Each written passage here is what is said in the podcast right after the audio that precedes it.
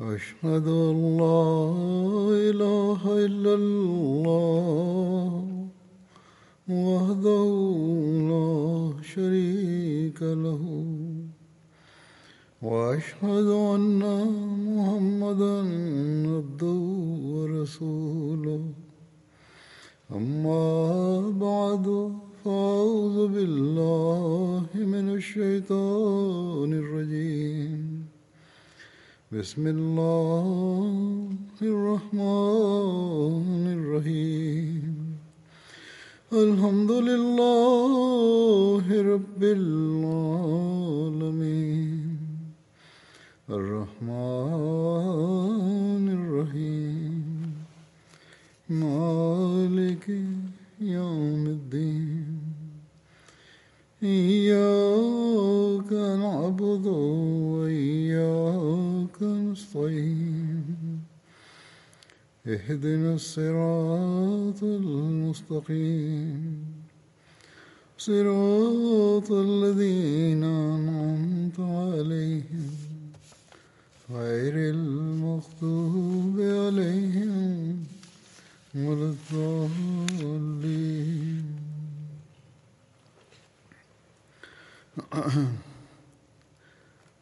حضرت عمر رضی تعالیٰ عنہ کا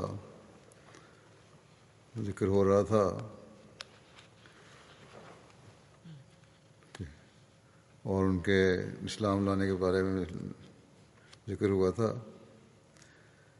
حضرت مسلم عود رضی تعالیٰ عنہ حضرت عمر کے اسلام قبول کرنے متعلق جس طرح بیان فرماتے ہیں، وہ یہ ہے کہ حضرت عمر اسلام کی برابر سختی سے مخالفت کرتے رہے۔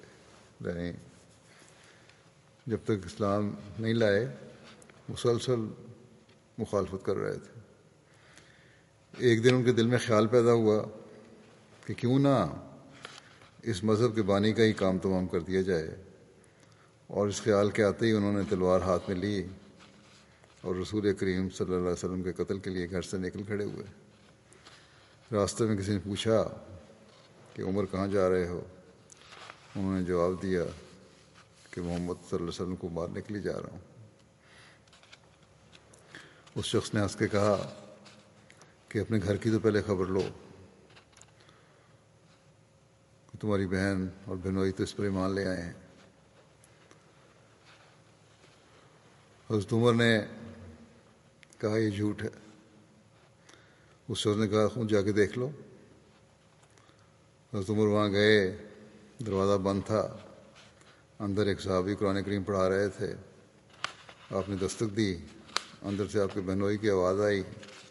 کون ہے؟ عمر نے جواب دیا، عمر۔ انہوں نے جب دیکھا کہ حضرت عمر آئے ہیں اور وہ جانتے تھے کہ آپ اسلام کی شدید مخالف ہیں، تو انہوں نے جو صحابی قرآن کریم پڑھا رہے تھے، انہیں کہیں چھپا دیا۔ اس طرح قرآن کریم کے اوراق بھی کسی کونے میں چھپا کر رکھ دیے، پھر دروازہ کھولا۔ حضرت عمر چونکہ یہ سن کر آئے تھے کہ وہ مسلمان ہو گئے ہیں یعنی ان کے بہنوئی اور بہن، اس لیے انہوں نے آتے ہی دریافت کیا کہ دروازہ کھولنے میں دیر کیوں کی؟ آپ کے بہنوئی نے جواب دیا، آخر دیر لگ جاتی ہے۔ حضرت عمر نے کہا، یہ بات نہیں ہے کہ خاص امر دروازہ کھولنے میں روک بننا ہے۔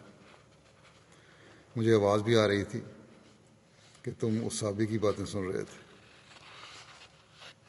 مشرقین مکہ رسول کریم صلی اللہ علیہ وسلم کو صحابی کہا کرتے تھے۔ انہوں نے پردہ ڈالنے کی کوشش کی، ان کے بہنوئی نے۔ لیکن حضرت عمر کو غصہ آ گیا اور اپنے بہنوئی کو مارنے کے لیے آگے بڑھے۔ آپ کی بہن اپنے خامن کی محبت کی وجہ سے درمیان میں آ گئیں۔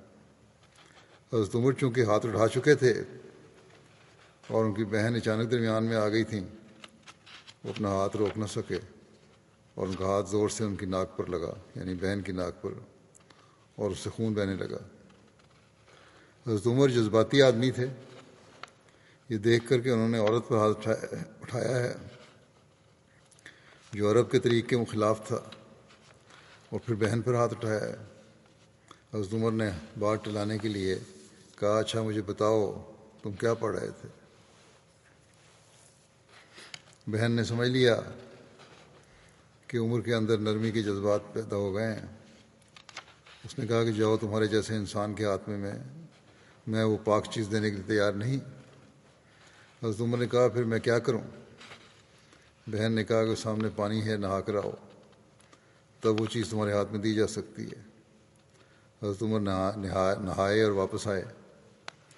بہن نے قرآن کریم کے اوراق جو سن رہے تھے، آپ کے ہاتھ میں دیے۔ چونکہ حضرت عمر کے اندر ایک تغیر پیدا ہو چکا تھا، اس لیے قرآن آیات پڑھتے ہی ان کے اندر رکت پیدا ہوئی۔ اور جب وہ آیات ختم کر چکے، تو بے اختیار انہوں نے کہا کہ اشد اللہ الہ الا اللہ و اشد اللہ محمد الرسول اللہ۔ یہ الفاظ سن کر وہ صحابی بھی باہر نکل آئے۔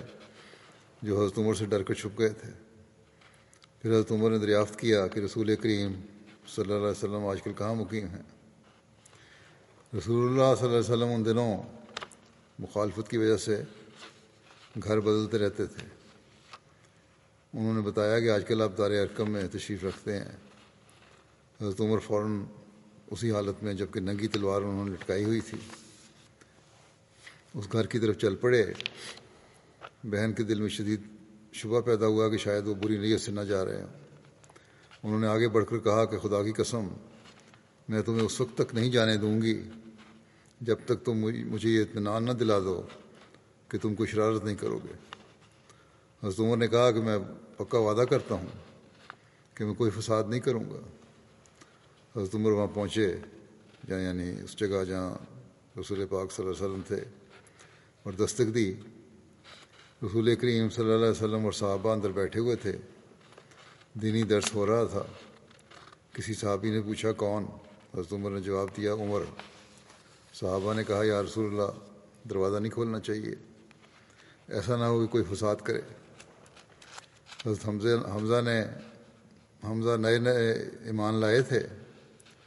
وہ سپاہیانہ طرز کے آدمی تھے۔ انہوں نے کہا کہ دروازہ کھول دو، میں دیکھوں گا کہ وہ کیا کرتا ہے۔ چنانچہ ایک شخص نے دروازہ کھول دیا۔ حضرت عمر آگے بڑھے۔ تو رسول اللہ صلی اللہ علیہ وسلم نے فرمایا، عمر، تم کب تک میری مخالفت میں بڑھتے چلے جاؤ گے؟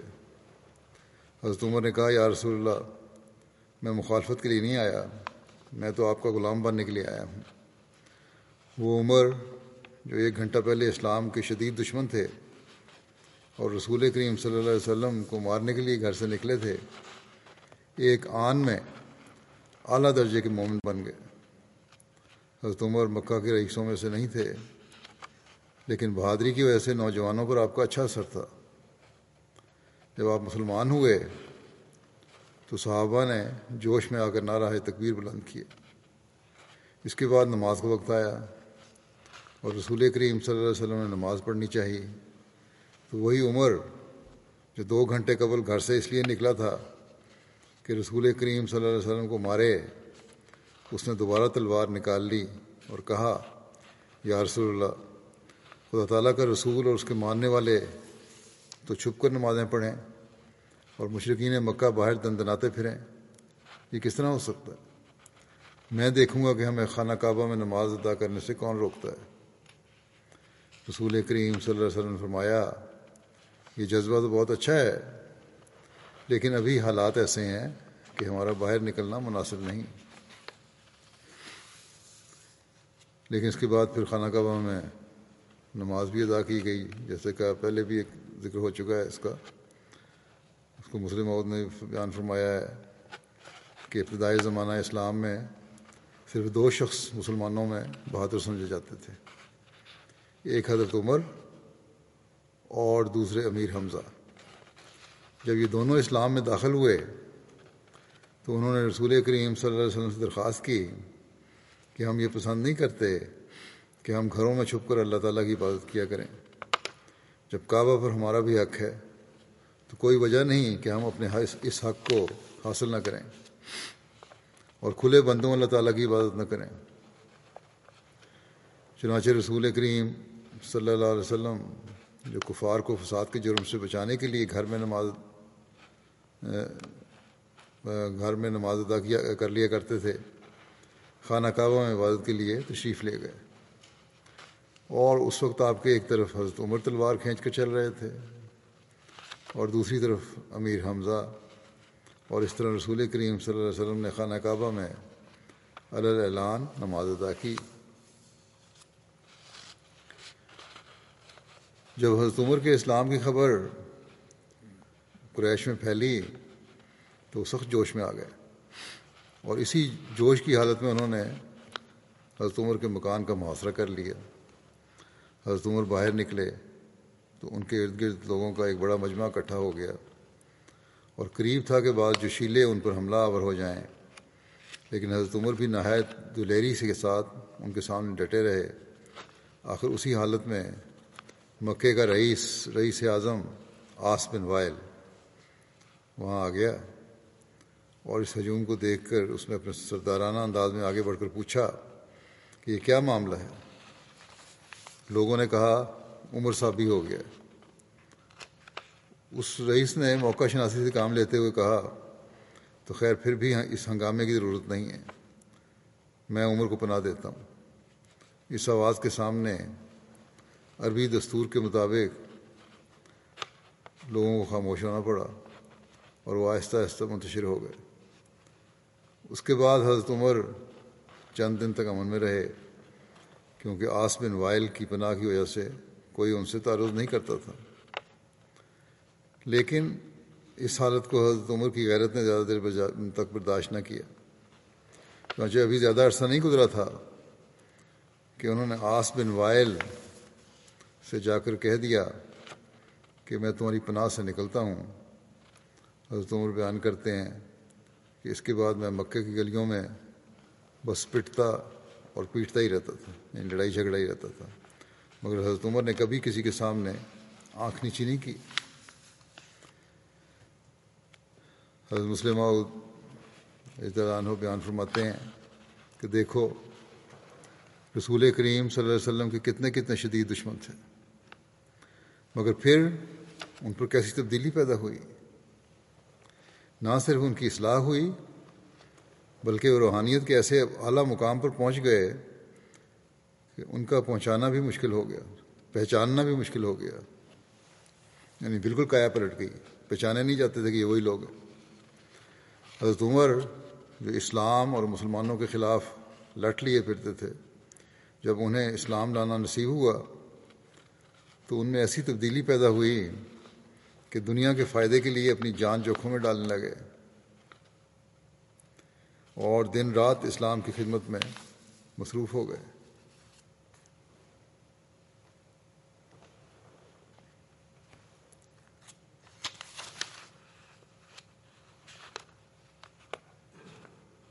دین کے فائدہ کے لیے ہونا چاہیے۔ جان جوکھوں میں ڈالنے لگے۔ حضرت مسیح معود علیہ السلۃ والسلام حضرت عمر کے قبول اسلام کا واقعہ بیان کرتے ہوئے اس طرح فرماتے ہیں۔ حضرت عمر رضی اللہ عنہ نے دیکھو کس قدر فائدہ سے دیکھو کس قدر فائدہ پہنچا۔ ایک زمانہ میں یہ ایمان نہ لائے تھے اور چار برس تک کا توقف ہو گیا۔ اللہ تعالیٰ خوب مسئلہ سمجھتا ہے کہ اس میں کیا سیر تھا۔ ابو جہل نے تلاش کی کہ کوئی ایسا شخص تلاش کیا جاوے جو رسول اللہ صلی اللہ علیہ وسلم کو قتل کر دے۔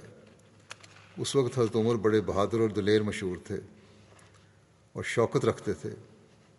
انہوں نے آپس میں مشورہ کر کے رسول اللہ صلی اللہ علیہ وسلم کے قتل کا بیڑا اٹھایا اور معاہدے پر دستخط اور معاہدے پر حضرت عمر اور ابو جہل کے دستخط ہو گئے اور قرار پایا کہ اگر عمر قتل کر آئیں تو اس قدر روپیہ دیا جاوے۔ فرماتے ہیں، دیکھو، اللہ تعالیٰ کی قدرت ہے کہ وہ عمر رضی اللہ عنہ جو ایک وقت رسول اللہ صلی اللہ علیہ وسلم کو شہید کرنے کے لیے جاتے ہیں، دوسرے وقت وہی عمر اسلام میں ہو کر خود شہید ہوتے ہیں۔ وہ کیا عجیب زمانہ تھا۔ غرض اس وقت یہ معاہدہ ہوا کہ میں قتل کرتا ہوں۔ اس تحریر کے بعد آپ کی تلاش اور تجسس میں لگے راتوں کو پھرتے تھے۔ یعنی آپ صلی اللہ علیہ وسلم کی تلاش میں حضرت عمر تجسس میں لگے رہتے تھے، راتوں کو پھرتے تھے کہ کہیں تنہا مل جا میں تو قتل کر دوں آپ صلی اللہ علیہ وسلم کو۔ لوگوں سے دریافت کیا کہ آپ صلی اللہ علیہ وسلم تنہا کہاں ہوتے ہیں؟ لوگوں نے کہا کہ نصف رات گزرنے کے بعد خانہ کعبہ میں جا کر نماز پڑھا کرتے ہیں۔ حضرت عمر یہ سن کر بہت خوش ہوئے۔ چنانچہ خدا تعالیٰ، چنانچہ خانہ کعبہ میں آ کر چھپ رہے۔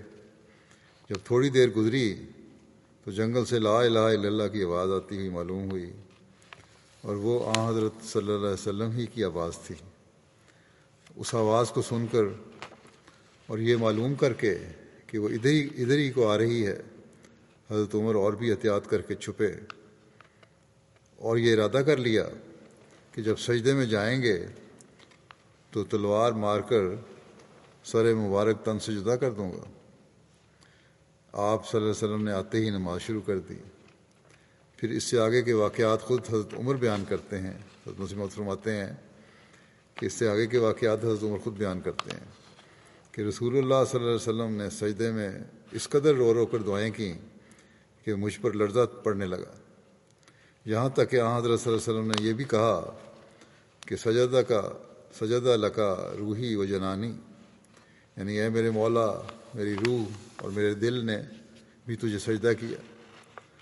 حضرت عمر رضی اللہ عنہ کہتے ہیں کہ ان دعاؤں کو سن سن کر جگر پاش پاش ہوتا تھا۔ آخر میرے ہاتھ سے حیبت حق کی وجہ سے تلوار گر پڑی۔ میں نے آ حضرت صلی اللہ علیہ وسلم کی سالت سے سمجھ لیا کہ یہ سچا ہے اور ضرور کامیاب ہو جائے گا۔ مگر نفس ہمارا برا ہوتا ہے، بار بار ابھارتا ہے۔ جب آپ نماز پڑھ کر نکلے، میں پیچھے پیچھے ہو لیا، پاؤں کی آہٹ جو آپ صلی اللہ علیہ وسلم کو معلوم ہوئی، رات اندھیری تھی۔ آ حضرت صلی اللہ علیہ وسلم نے پوچھا، کون ہے؟ میں نے کہا، عمر۔ آپ نے فرمایا، اے عمر، نہ تو رات کو پیچھا چھوڑتا ہے اور نہ دن کو۔ اس وقت مجھے رسول اللہ صلی اللہ علیہ وسلم کی روح کی خوشبو آئی اور میری روح نے محسوس کیا کہ آ حضرت صلی اللہ علیہ وسلم بد دعا کریں گے۔ میں نے عرض کیا، یا حضرت بد دعا نہ کریں۔ حضرت عمر کہتے ہیں کہ وہ وقت اور وہ گھڑی میرے اسلام کی تھی۔ یہاں تک کہ خدا نے مجھے توفیق دی کہ میں مسلمان ہو گیا۔ یہ ایک روایت ہے مسلم علیہ السلام کی۔ اور دوسری بھی اسی کی تفصیل بیان کرتے ہوئے آپ نے بیان فرمائی ہے ایک اور جگہ، ایک بقفے کے بعد، وہ بھی یہی باتیں ہیں، لیکن ایک دو الفاظ اس میں ذرا آخر نتیجے مختلف نکالے ہوئے ہیں۔ فرماتے ہیں کہ حضرت عمر رضی اللہ عنہ ابو جہل کے ساتھ اسلام سے پہلے ملتے تھے، بلکہ لکھا ہے کہ ایک مرتبہ ابو جہل نے منصوبہ کیا کہ آ حضرت صلی اللہ علیہ وسلم کی زندگی کا خاتمہ کر دیا جاوے اور کچھ روپیہ بھی بطور انعام مقرر کیا۔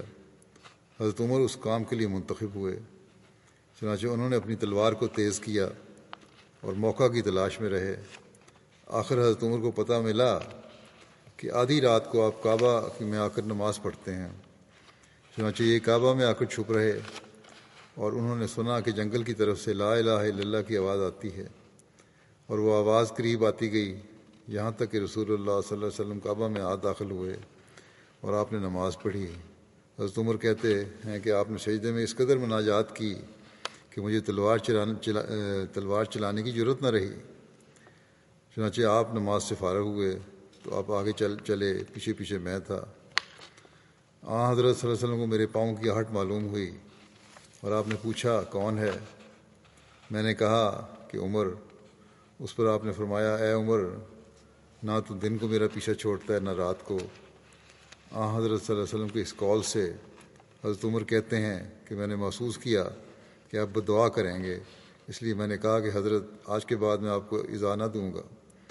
عربوں میں چونکہ وعدے کا لحاظ بہت بڑا ہوتا ہے، اس لیے آ، حضرت صلی اللہ علیہ وسلم نے یقین کر لیا۔ مگر دراصل حضرت عمر کا وقت آ پہنچا تھا۔ یہ باتیں یہ باتیں پچھلی حوالے ذرا نہیں ہیں۔ آ حضرت کے دل میں گزرا کہ اس کو خدا ضائع نہیں کرے گا۔ چنانچہ آخر حضرت عمر مسلمان ہوئے اور پھر وہ دوستیاں، وہ تعلقات جو ابو جہل اور دوسرے مخالفوں سے تھیں، یکلخت ٹوٹ گئے اور ان کی جگہ ایک نئی اخوت قائم ہوئی۔ حضرت بکر اور دوسرے صحابہ ملے اور پھر ان پہلے تعلقات کی طرف کبھی خیال تک نہ آیا۔ ایک جگہ حضرت عمر کے قبول اسلام کا واقعہ وہی اسی طرز پہ بیان کرتے ہوئے پھر آپ نے بیان فرمایا ہے۔ ہلکے سے چند الفاظ مختلف ہوں گے۔ فرماتے ہیں کہ حضرت عمر کا حضرت صلی اللہ علیہ وسلم کے قتل کے لیے جانا آپ لوگوں نے سنا ہوگا۔ ابو جہل نے ایک قسم کا اشتہار قوم میں دے رکھا تھا کہ جو جناب رسالت میں آپ کو قتل کرے گا، وہ بہت کچھ انعام و اکرام کا مستحق ہوگا۔ حضرت عمر نے مشرف با اسلام ہونے سے پہلے ابو جہل سے معاہدہ کیا اور قتل حضرت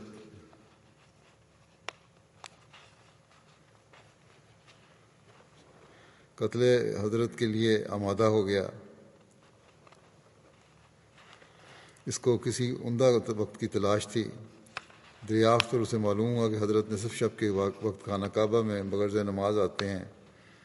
یہ وقت عمدہ سمجھ کر حضرت عمر سر شام خانہ کعبہ میں جا چھپے۔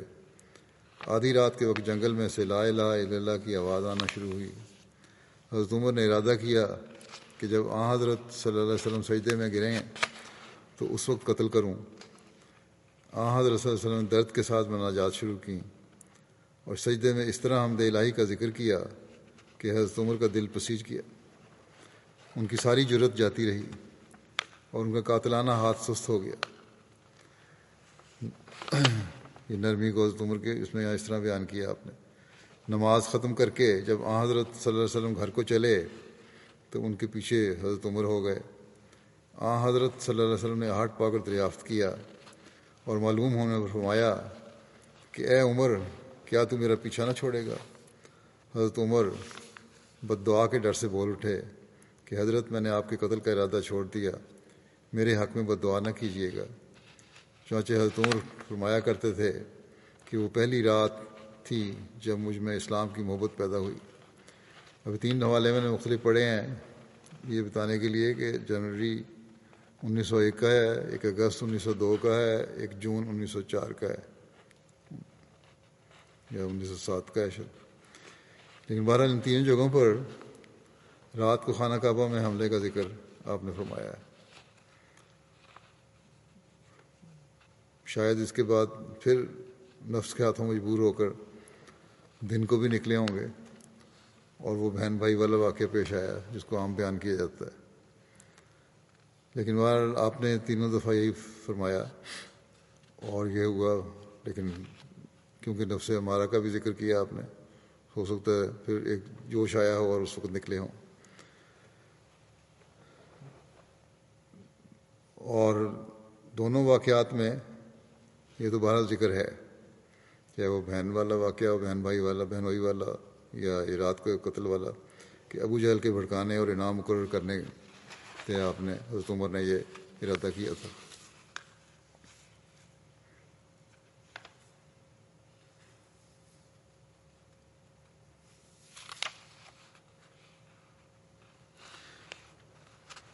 حضرت مسیم علیہ السلام فرماتے ہیں کہ ابو جہل کو فرعون کہا گیا ہے مگر میرے نزدیک وہ فرعون تو وہ تو فرعون سے بڑھ کر ہے۔ فرعون نے تو آخر کہا تھا آمن تو انّا لا الہ الا الذی آمنت بہی بنو اسرائیل۔ مگر یہ آخر تک ایمان نہ لایا۔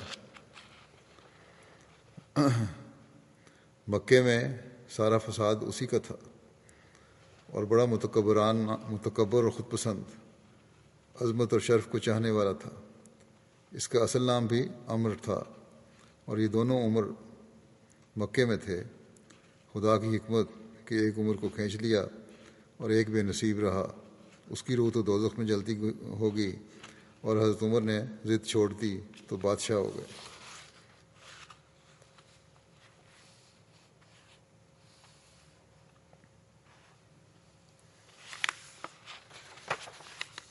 حضرت ابن عمر بیان کرتے ہیں کہ جب حضرت عمر بن خطاب نے اسلام قبول کیا تو رسول اللہ صلی اللہ علیہ وسلم نے یہ دعا کرتے ہوئے آپ کے سینے پر تین دفعہ ہاتھ مارا۔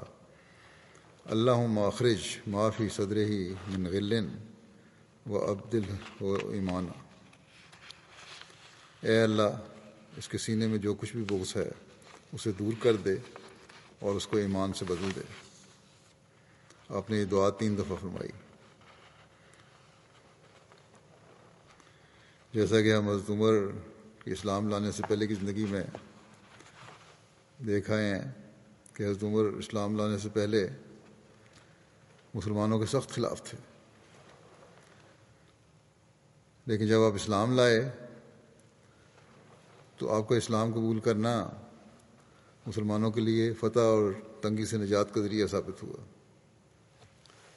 حضرت عبداللہ بن مسعود بیان کرتے ہیں کہ ہم نے اس اس وقت تک کھل کر اللہ کی عبادت نہیں کی جب تک کہ حضرت عمر ایمان نہ لے آئے۔ عبد الرحمٰن بن حارث بیان کرتے ہیں کہ حضرت عمر نے فرمایا کہ جس رات میں نے اسلام اختیار کیا تو میں نے سوچا کہ اہل مکہ میں سے رسول کریم صلی اللہ علیہ وسلم کی عداوت میں سب سے زیادہ کون بڑا ہوا ہے کہ میں اس کے پاس جاؤں اور اس کو بتاؤں۔ کہ میں نے اسلام قبول کر لیا ہے۔ حضرت عمر کہتے ہیں کہ میں نے سوچا وہ ابو جہل ہی ہے۔ پھر حضرت عمر نے کہا کہ جب صبح ہوئی تو میں اس کے پاس گیا اور اس کا دروازہ کھٹایا آپ کہتے ہیں کہ ابو جہل میرے پاس آیا اور کہا، اے میرے بھانجے، خوش آمدید حضرت عمر کو اس نے کہا کہ، میرے بھانجے، خوش آمدید۔ تم کس لیے آئے ہو حضرت عمر کہتے ہیں کہ میں نے کہا کہ میں تمہیں بتانے آیا ہوں کہ میں اللہ پر اس کے رسول پر صلی اللہ علیہ وسلم پر ایمان لے آیا ہوں۔ اور میں نے اس کی تصدیق کی ہے جو وہ لایا ہے۔ حضرت عمر کہتے ہیں کہ اس نے دروازہ مجھ پر بند کر دیا اور کہا کہ اللہ تجھ کو اور اس چیز کو جو تو لایا ہے برباد کرے۔ یہ ابو جہل کے الفاظ تھے۔ حضرت ابن عمر بیان کرتے ہیں کہ جب میرے والد حضرت عمر نے اسلام قبول کیا تو انہوں نے لوگوں سے پوچھا کہ قریش میں سب سے زیادہ باتیں پھیلانے کی عادت کس شخص کو ہے؟ انہوں نے بتایا کہ جمیل بن معمر جمی جمہی حضرت ابن عمر کہتے ہیں کہ آپ صبح صبح اس کے پاس چلے گئے اور میں بھی آپ کے پیچھے پیچھے گیا اور میں دیکھ رہا تھا کہ آپ کیا کرتے ہیں۔ اور میں کم عمر تو تھا، لیکن جو کچھ دیکھتا تھا، اس کو سمجھتا تھا۔ ابن عمر کہہ رہے ہیں، یہاں تک کہ جب آپ اس کے پاس پہنچے تو اس سے کہا کہ اے جمیل، کیا تجھے معلوم ہے کہ میں نے اسلام قبول کر لیا؟ اور دین محمد صلی اللہ علیہ وسلم میں داخل ہو چکا ہوں۔ حضرت ابن عمر کہتے ہیں کہ اللہ کی قسم، آپ نے اس بات کو دہرایا نہیں تھا۔ یعنی دوسری دفعہ کہنے کی ضرورت نہیں پڑی کہ وہ اپنی چادر کو گھسیٹتے ہوئے نکل پڑا۔ اور حضرت عمر بھی اس کے پیچھے پیچھے ہو لیے۔ حضرت ابن عمر کہتے ہیں کہ میں نے میں بھی اپنے والد کے پیچھے ہو لیا۔ یہاں تک کہ جب وہ خانہ کعبہ کے دروازے پر کھڑا ہو گیا یعنی وہ شخص جمیل اور بلند آواز سے پھر چیخا کہ اے قریش کے گروہ، یہ اعلان کیا اس نے کعبہ کے دروازے پہ کھڑے ہو کے کہ اے قریش کے گروہ اور وہ کعبہ گرد اپنی اپنی مجلسوں میں بیٹھے ہوئے تھے لوگ۔ اس کو متوجہ ہوئے اس کی طرف۔ انہوں نے کہا کہ سن لو، عمر بن خطاب صابی ہو گیا ہے۔ راوی کہتے ہیں کہ حضرت عمر اس کے پیچھے سے یہ کہہ رہے تھے کہ اس نے جھوٹ کہا ہے، میں نے تو اسلام قبول کیا ہے۔ صابی نہیں ہوا، بلکہ میں نے اسلام قبول کیا ہے۔ اور اس بات کی گواہی دی ہے کہ اللہ کے سوا کوئی معبود نہیں۔ اور یہ کہ محمد صلی اللہ علیہ وسلم اس کے بندے اور رسول ہیں۔ پھر قریش آپ پر جھپٹے۔ آپ ان سے اور آپ سے برابر لڑتے رہے یعنی لڑائی ہوتی رہی۔ پھر یہاں تک کہ سورج ان کے سروں پر آ گیا۔ راوی نے کہا کہ آپ تھک گئے یعنی حضرت عمر تھک گئے تو بیٹھ گئے اور آپ کے سر پر کھڑے ہو گئے لوگ۔ آپ کہہ رہے تھے، تم جو چاہو کرو، میں اللہ کی قسم کھاتا ہوں۔ کہ اگر ہم تین سو مرد ہو گئے تو ہم اسے یعنی مکے کو تمہارے لیے چھوڑ دیں گے یا تم اسے ہمارے لیے چھوڑ دو گے۔ یعنی پھر ہم آزادی سے ہر چیز کریں گے۔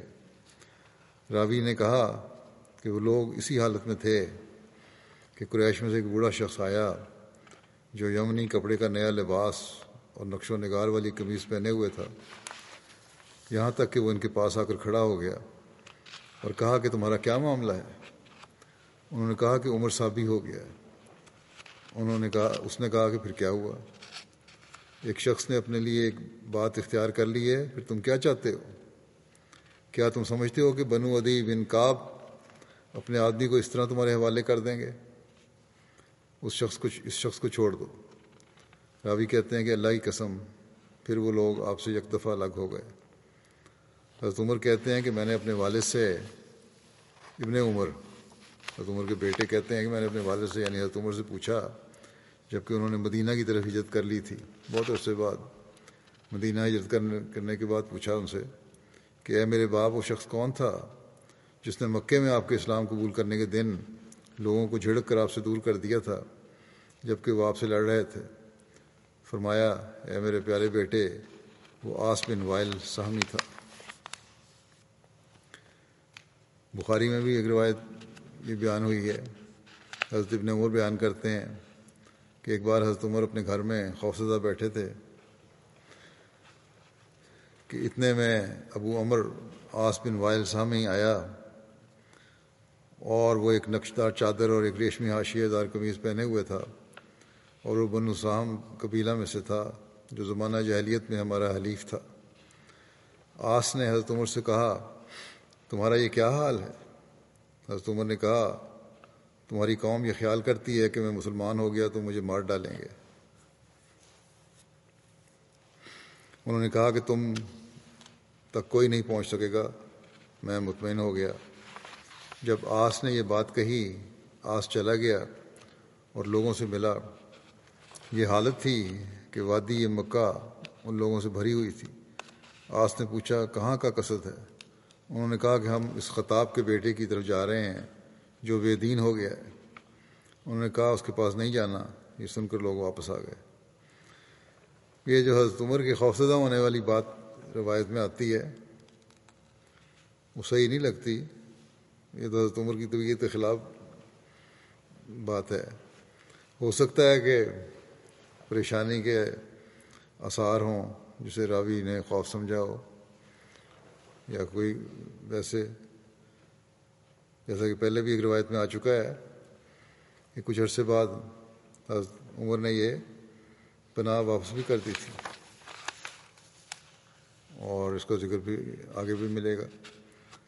حضرت عمر کے اسلام قبول کرنے کی روایات کی تشریح میں آس بن وائل سہمی کا ذکر کرتے ہوئے زین العابدین ولی اللہ شاہ صاحب لکھتے ہیں کہ حضرت عمر کے اسلام قبول کرنے سے پہلے چند لوگ جو ایمان لائے تھے ان پر سختی کیے جانے کا بھی ذکر ہے اور بتایا گیا کہ حضرت عمر بھی مسلمان ہونے ہونے پر سختی کا نشانہ بنتے، اگر آس بن وائل سامی انہیں اپنی پناہ میں لینے کا اعلان نہ کرتا۔ آس بن وائل قریش کے مزز ترین اشخاص میں سے تھا اور بن سام قبیلہ میں سے تھا۔ اس کا نصب نامہ یہ ہے، آس بن وائل بن ہاشم بن سعید بن سام، ہجرت سے قبل بحالت کفر ہی فوت ہو گیا تھا۔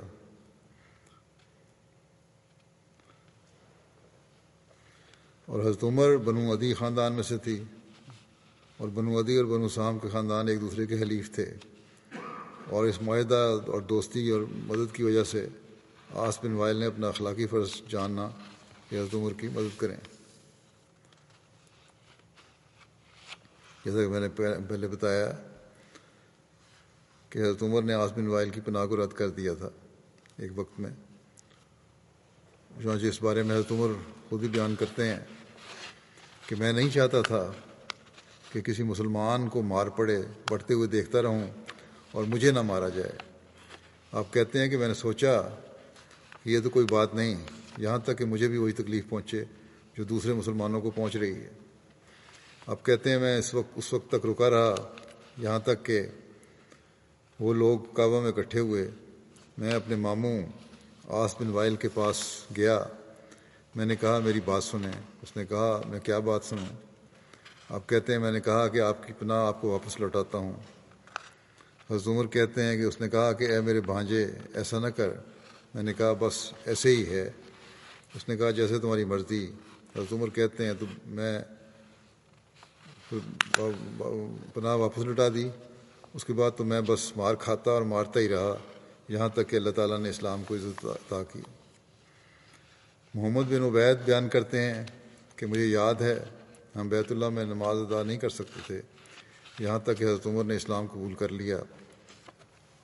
جب حضرت عمر اسلام لے آئے تو آپ نے ان کو فار سے لڑائی کی۔ یہاں تک کہ انہوں نے ہمیں چھوڑ دیا اور ہم نماز ادا کرنے لگے۔ حضرت عبداللہ بن مسعود کہتے ہیں کہ جب سے حضرت عمر مسلمان ہوئے، ہم عزت سے ہی رہے جو بات کی سختیاں تھیں، سختیاں تو وہ بھی جاری رہی ہیں، لیکن پہلی سختیوں کے مقابلے میں یہ لوگ ان ان سختیوں کو سختیاں نہیں سمجھتے تھے۔ حالانکہ تاریخ بتاتی ہے کہ حضرت عمر کو بھی سختیاں جھیلنی پڑیں۔ حضرت عبداللہ بن ہشام بیان کرتے ہیں کہ ہم نبی کریم صلی اللہ علیہ وسلم کے ساتھ تھے۔ آپ حضرت عمر بن خطاب کا ہاتھ تھامے ہوئے تھے۔ حضرت عمر نے آپ سے عرض کیا، حضرت عمر نے آپ صلی اللہ علیہ وسلم سے عرض کیا کہ یا رسول اللہ، آپ مجھے ہر چیز سے زیادہ محبوب ہیں، سوائے میرے نفس کے۔ نبی کریم صلی اللہ علیہ وسلم نے آپ سے فرمایا، نہیں، اس کی قسم جس کے قبضے میں میری جان ہے، تمہارا ایمان اس وقت تک مکمل نہیں ہو سکتا جب تک میں تمہارے نفس سے زیادہ تمہیں محبوب نہ ہو جاؤں۔ بڑی ضروری چیز ہے۔ حضرت عمر نے آپ سے عرض کیا، اللہ کی قسم، اب آپ مجھے میرے نفس سے بھی زیادہ محبوب ہیں۔ نبی کریم صلی اللہ علیہ وسلم فرمایا ہاں اب عمر، اب ہے عمر یعنی اب ٹھیک ہے۔ یہ ہے ایمان کی حالت۔ حضرت عبداللہ بن عباس بیان کرتے ہیں، حضرت عمر کی مدینہ کی طرف عزت کا ذکر کرتے ہوئے، کہ مجھے علی بن ابو طالب نے بتایا کہ میں مہاجرین میں سے کسی کو نہیں جانتا جس نے چھپ کر ہجرت نہ کی ہو۔ سوائے حضرت عمر بن خطاب کے، جب آپ نے ہجرت کا ارادہ کیا تو آپ نے تلوار لٹکائی، کندھے پر اپنی کمان رکھی، تیر ہاتھ میں لیے اور نیزہ پکڑے ہوئے کعبہ کی طرف گئے۔ سرداران قریش اس کے سہن میں تھے۔ آپ نے وقار کے ساتھ کعبہ کے ساتھ چکر، سات چکر لگائے۔ پھر آپ مقام ابراہیم پر آئے۔ اور اطمینان سے نماز ادا کی۔ پھر آپ ہر گروہ کے پاس ایک ایک کر کے کھڑے ہوئے اور ان سے کہا، چہرے بگڑ جائیں، اللہ ناکوں کو خاک آلودہ کر دے۔ جو چاہتا ہے کہ اس کی ماں اسے کھوئے، اس کی اولاد یتیم ہو اور اس کی بیوی بیوہ ہو، تو اس وادی کے پار مجھے مل لے۔ حضرت علی کہتے ہیں کہ حضرت عمر کا سوائے چند کمزور مسلمانوں کے کسی نے پیچھا نہ کیا اور آپ نے انہیں معلومات فراہم کیں۔ اور اس کی ان کی رہنمائی کی، پھر آپ اپنے رستے پر چل پڑے۔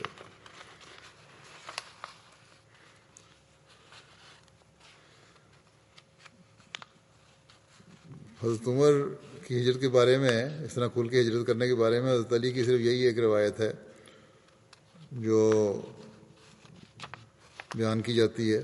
لیکن سیرت نگار اس سے مختلف رائے رکھتے ہیں، کئی اکثر۔ ایک محمد حسین ہیکل نے حضرت عمر کی سیرت رسوانے پر مشتمل کتاب لکھی ہے۔ اس نے اس بحث کو اٹھایا ہے کہ ہاں حضرت صلی اللہ علیہ وسلم نے ہجرت کا حکم دیتے ہوئے ارشاد فرمایا تھا کہ خاموشی سے چپکے سے اور چھپ کر مکہ سے نکلیں تاکہ مخالفین کو علم نہ ہو۔ مبادہ وہ روک پیدا کریں اور مزید تنگ کریں۔ تو اس واضح حکم کے ہوتے ہوئے حضرت عمر کیسے اس کی نافرمانی کر سکتے تھے؟ جبکہ اس کے ساتھ ساتھ طبقات ابن سعد اور ابن حشام میں وضاحت سے لکھا ہے کہ حضرت عمر نے بھی دیگر مسلمانوں کی طرح چپکے سے ہجرت کی تھی۔ بہرحال، اگر حضرت علی کی روایت کو کوئی کسی طرح صحیح قرار دینا بھی ہے، تو ہو سکتا ہے کہ کسی وقت کھڑے ہو کر یہ اعلان کیا ہو اور اس وقت ہجرت نہ کی ہو۔ کعبہ میں جب کھڑے ہو کے اعلان سرداروں کے سامنے کیا تھا کہ میں جا رہا ہوں، مجھے روک لینا۔ لیکن ہجرت نہ کی ہو۔ اور جب ہجرت کا پروگرام بنا تو خاموشی سے ہجرت کی۔ تو بہرحال ہیکل کی بات اپنے اندر وزن رکھتی ہے۔ اور جیسا کہ میں نے کہا بتایا کہ طبقات ابن سعد اور ابن شام بھی ایسا ہی لکھتے ہیں۔ لگتا یہی ہے کہ حضرت عمر نے بھی دیگر مسلمانوں کی طرح حضرت وسلم کے ارشاد کے مطابق خاموشی سے ہجرت کی ہوگی، کیونکہ مکے میں جیسے حالات تھے، ان کے پیش نظر کھلم کھلا ایسا کرنا ممکن نہیں تھا۔ بلکہ ہم دیکھتے ہیں کہ فتح مکہ تک جس نے بھی ہجرت کی، اس نے خاموشی سے ہجرت کرنے میں ہی عافیت جانی۔ بہرحال اگر اس کو صحیح بھی مانا جائے حضرت علی کی روایت کو تو ہو سکتا ہے کہ انفرادی فیل ہو، لیکن بظاہر شواہد یہی ہے کہ لگتا ہے کہ یہ صحیح نہیں ہے۔ حضرت برا بن اعظم بیان کرتے ہیں کہ سب سے پہلے جو مہاجرین میں سے ہمارے پاس آئے، وہ حضرت مصب مصب بن عمیر تھے، جو بنو عبدالدار میں سے تھے۔ پھر حضرت ابن ام مختوم آئے، جو نابینا تھے اور بنو فہر میں سے تھے۔ پھر حضرت عمر بن خطاب بیس لوگوں کے ساتھ سوار ہو کر آئے۔ ہم نے رسول اللہ صلی اللہ علیہ وسلم تعلی پوچھا تو انہوں نے کہا کہ آپ میرے پیچھے ہی ہیں یعنی کچھ عرصے بعد آ جائیں گے۔ پھر کچھ عرصے بعد رسول اللہ صلی اللہ علیہ وسلم تشریف لائے اور ابو بکر آپ کے ساتھ تھے۔ اگر یہ روایت صحیح ہے تو پھر زیادہ کبھی امکان یہی ہے کہ حضرت عمر نے کسی وقت مجلس میں ہجرت کا ذکر کر دیا ہو اور جوش میں کہہ دیا ہو کہ مجھے روک کر دکھانا۔ لیکن ہجرت خاموشی سے ہی کی ہے، کیونکہ بیس لوگ بھی، یہ روایت آتی ہے کہ بیس لوگ آپ کے ساتھ تھے۔ بہرحال، اللہ عالم۔ حضرت عمر مدینہ پہنچ کر قبا میں رفا بن عبد المنظر کے مہمان ہوئے۔ قبا جیسا کہ ہم جانتے ہیں، تین میل کے فاصلے پر۔ اس کی بالائی آبادی ہے ابھی مدینہ سے۔ اور یہاں انصار کے کچھ خاندان آباد تھے۔ ان سب میں ممتاز عمر بن عوف کا خاندان تھا۔ اس خاندان کے سردار کلثوم بن ہدم تھے۔ کبا پہنچ کر آحد رسول وسلم نے انہی کے مکان پر قیام فرمایا تھا۔ حضرت عمر کی مواقع کے متعلق مختلف روایات ملتی ہیں۔ ایک روایت کے مطابق رسول اللہ صلی اللہ علیہ وسلم نے حضرت عمر اور حضرت بکر صدیق کے درمیان مواقع قائم فرمائی۔ لیکن یہ مواقع بھی دو موقع پر ہوئی تھی۔ ایک دفعہ مکے میں اور ایک دفعہ ہجرت کے بعد مدینہ میں۔ مکے میں جو مواقع قائم فرمائی تھی، اس وقت وسلم نے اپنے ساتھ حضرت علی کو رکھا تھا اور بکر کی حضرت عمر کے ساتھ مواقع قائم فرمائی تھی۔ بہرحال یہ دونوں علیحدہ علیحدہ واقعات ہیں مواقع قائم ہونے کے۔ مدینہ میں مہاجر اور انصار کے درمیان مواقع قائم فرمائی تھی۔ اور ایک روایت میں ہے کہ رسول اللہ صلی اللہ علیہ وسلم نے حضرت عمر بن خطاب اور حضرت اویم بن سائدہ کے درمیان مواقع قائم فرمائی تھی ہجرت کے بعد۔ ایک دوسری روایت کے مطابق رسول اللہ صلی اللہ علیہ وسلم نے حضرت عمر بن خطاب کی مواقع حضرت اطبان بن مالک کے ساتھ قائم فرمائی تھی۔ ایک اور روایت کے مطابق حضرت عمر کی مواقع حضرت معاذ بن افراد سے قائم فرمائی تھی۔ حضرت مرزا بشیر احمد صاحب نے تو یہ لکھا ہے کہ حضرت عمر کی مواقع حضرت اطبان بن مالک سے ہوئی تھی۔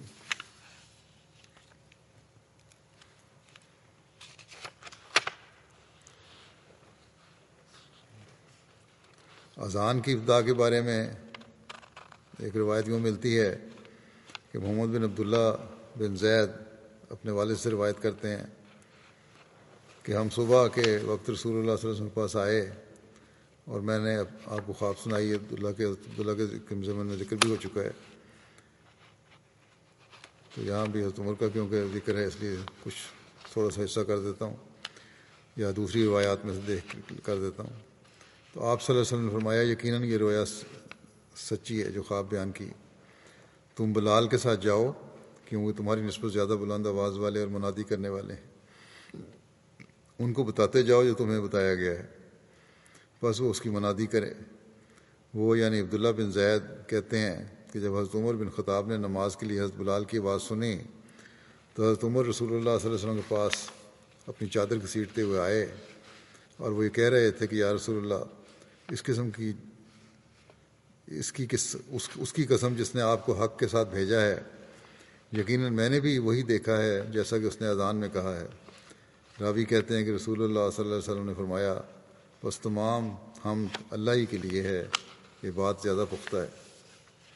حضرت مسلم ماؤد اس کو بیان کرتے ہوئے فرماتے ہیں کہ رسول کریم صلی اللہ علیہ وسلم کے زمانے میں حضرت عبداللہ بن زید ایک صحابی تھے۔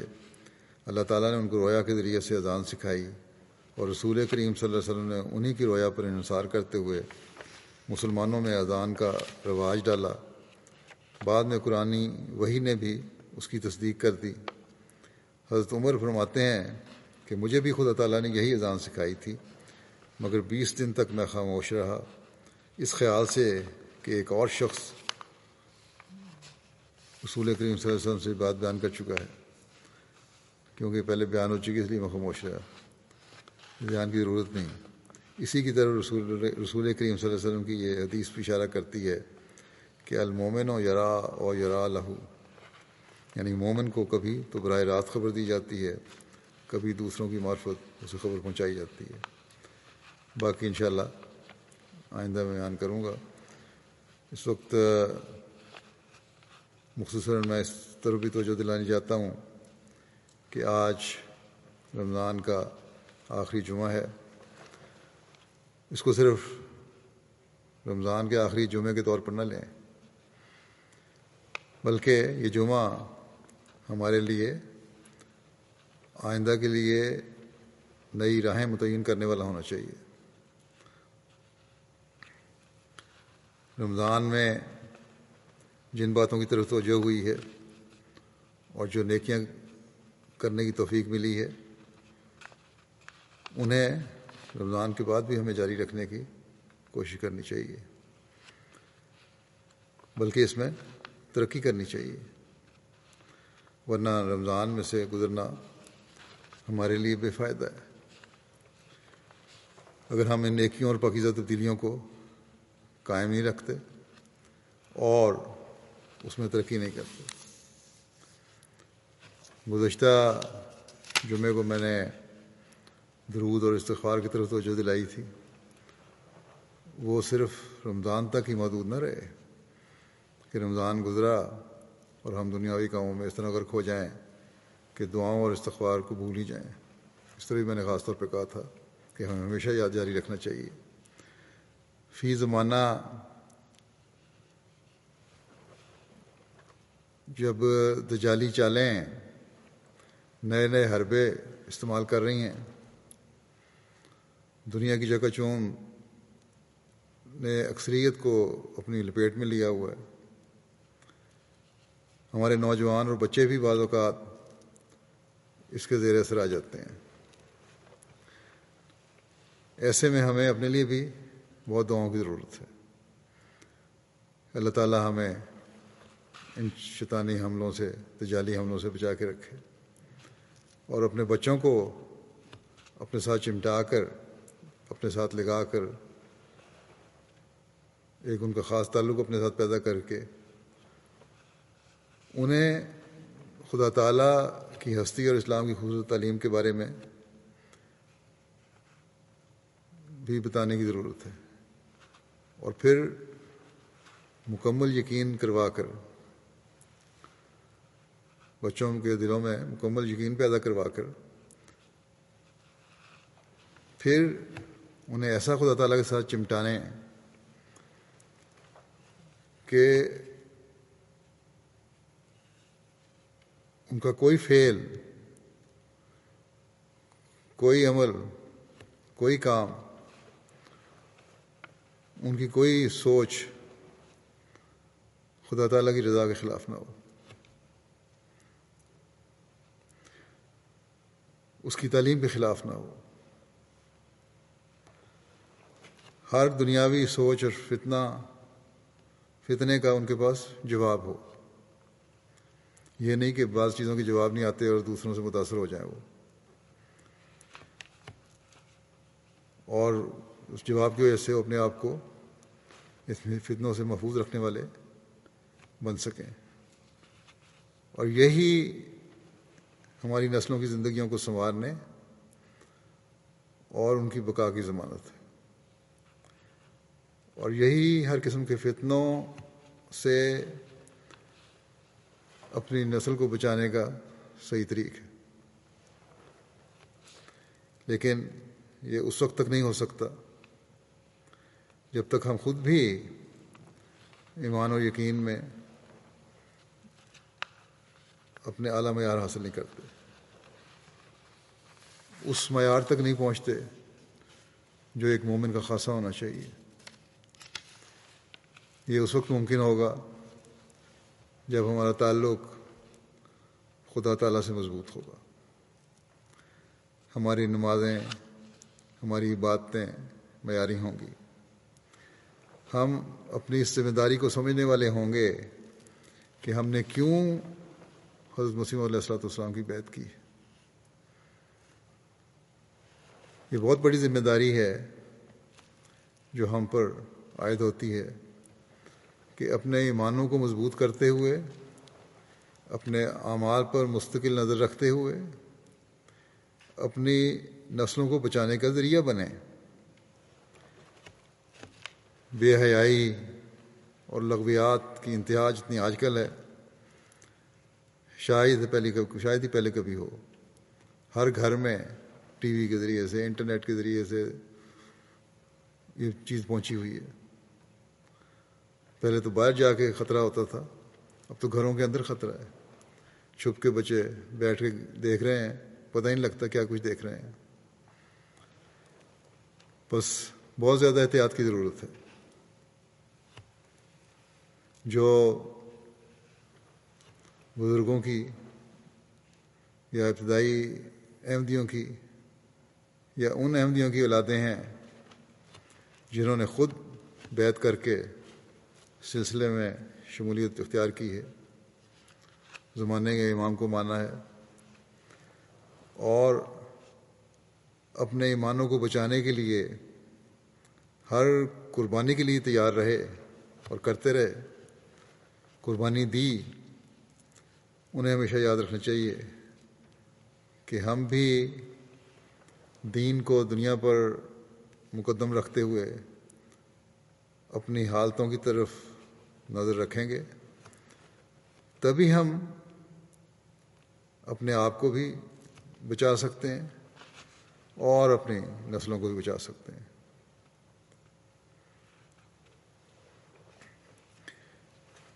کسی خاندان، چاہے کوئی خاندان ہو، بزرگوں کے خاندان ہو یا کسی بزرگ کی اولاد جو ہے، اس کا خاندان اور بزرگی یہ زمانہ نہیں دے سکتے کہ ضرور اللہ تعالیٰ انہیں نوازتا رہے گا یا ان سے راضی رہے گا۔ ہر شخص کا عمل بہرحال اللہ تعالیٰ کی رضا حاصل کرنے کے لیے ضروری ہے۔ اپنے عمل ہی ہیں جو ہمیں بچائیں گے۔ کسی کی رشتہ داری، کسی کا خاندان، کسی کو نہیں بچا سکتا۔ اس لیے اس کے لیے ہمیشہ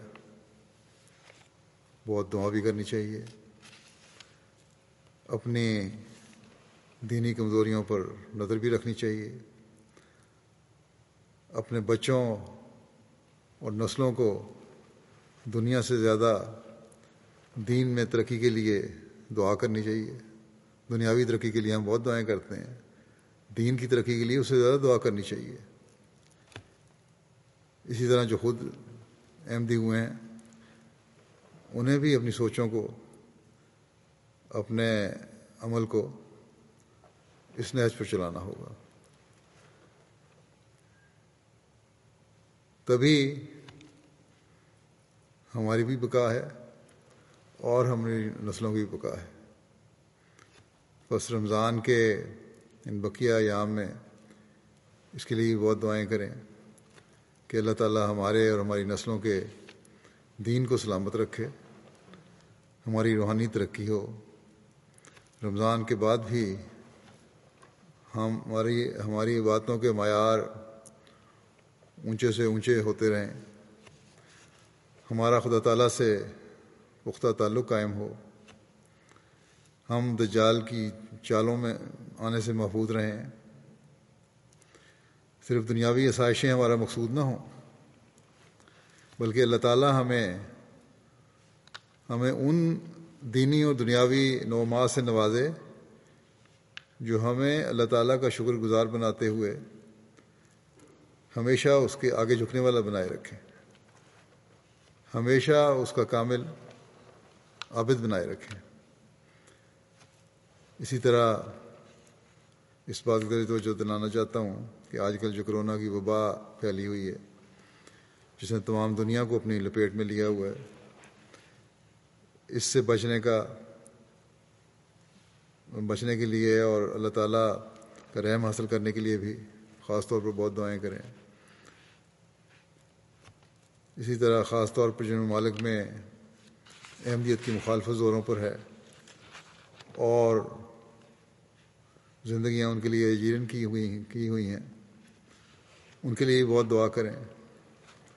اللہ تعالیٰ ان کے لیے آسانیاں پیدا فرمائے۔ پاکستان کے احمدی جو ہیں، ان کو تو خاص طور پر صدقہ اور خیرات اور دعاؤں پر میں بھی اور بعد میں بھی ہمیشہ بہت زیادہ توجہ دینی چاہیے۔ ان شاء اللہ تعالیٰ یہ دعائیں اور یہ اللہ تعالیٰ کو رضا حاصل کی، رضا حاصل کرنے کی کوششیں جو ہیں، دشمن کے ہر ہیلے اور حربے کو ناکام ناکام و نامراد کر دیں گی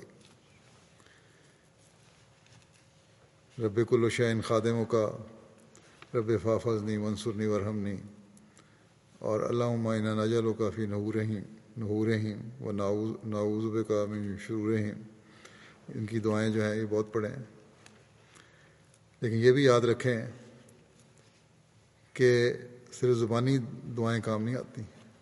لوگ خطوں میں پوچھ لیتے ہیں، کون سی دعا کروں میں؟ جب تک ہم اپنی نمازوں کو سنوار کے نہیں پڑھیں گے، جب تک ان کے حق نہیں ادا کریں گے، ساری منہ سے صرف دعائیں کرنا کام نہیں آتا۔ نمازوں کا جس طرح اہتمام رمضان میں ہے، یہ بعد میں بھی جاری رہنا چاہیے۔ تبھی اللہ تعالیٰ کے رحم اور نصرت کو ہم حقیقی رنگ میں جذب کرنے والے بن سکتے ہیں۔ اسی طرح ہر قسم کے فتنے سے بچنے کے لیے بھی بہت دعائیں کریں۔ اللہ تعالیٰ ہمیں توفیق دے کہ ہم اس رمضان میں بقایا چار پانچ دن رہ گئے ہیں، کامیابی سے گزرنے والے ہوں۔ اور پھر اس رمضان کے بعد ان نیکیوں کو جاری رکھنے والے ہوں۔ یہ بھی یاد رکھیں کہ ہم اپنی دعاؤں کے دائرے کو جتنا وسیع کریں گے، اتنے ہی اللہ تعالیٰ کے فضل ہم پر ہوں گے۔ اس لیے خاص طور پر ہر احمدی کو ہر احمدی کی ہر قسم کی مشکلات دور ہونے کے لیے بھی دعائیں کرتے رہنا چاہیے۔ اس سے غیر محسوس طور پر آپس کی محبت اور بھائی چارے اور تعلق کی فضا بھی پیدا ہوگی۔ اللہ تعالیٰ کے فضلوں سے حصہ تو ملے گا ہی، لیکن ایک عملی فائدہ بھی ہوگا کہ زیادہ پیار و محبت پیدا ہوگا۔ عمومی طور پر مسلم عما کے لیے بھی دعا کریں۔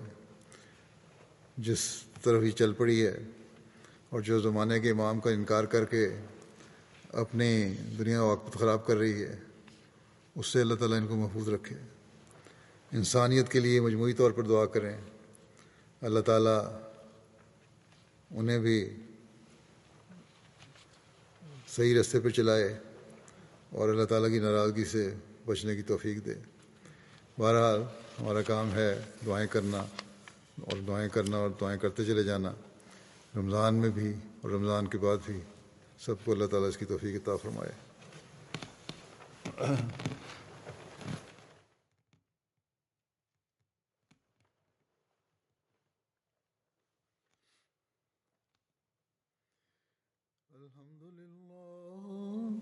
الحمد لله نحمده ونستعينه ونستغفره ونؤمن به ونتوكل عليه. ونعوذ بالله من شرور أنفسنا ومن سيئات أعمالنا. من يهده الله فلا مضل له ومن يضلل فلا هادي له. ونشهد أن لا إله إلا الله.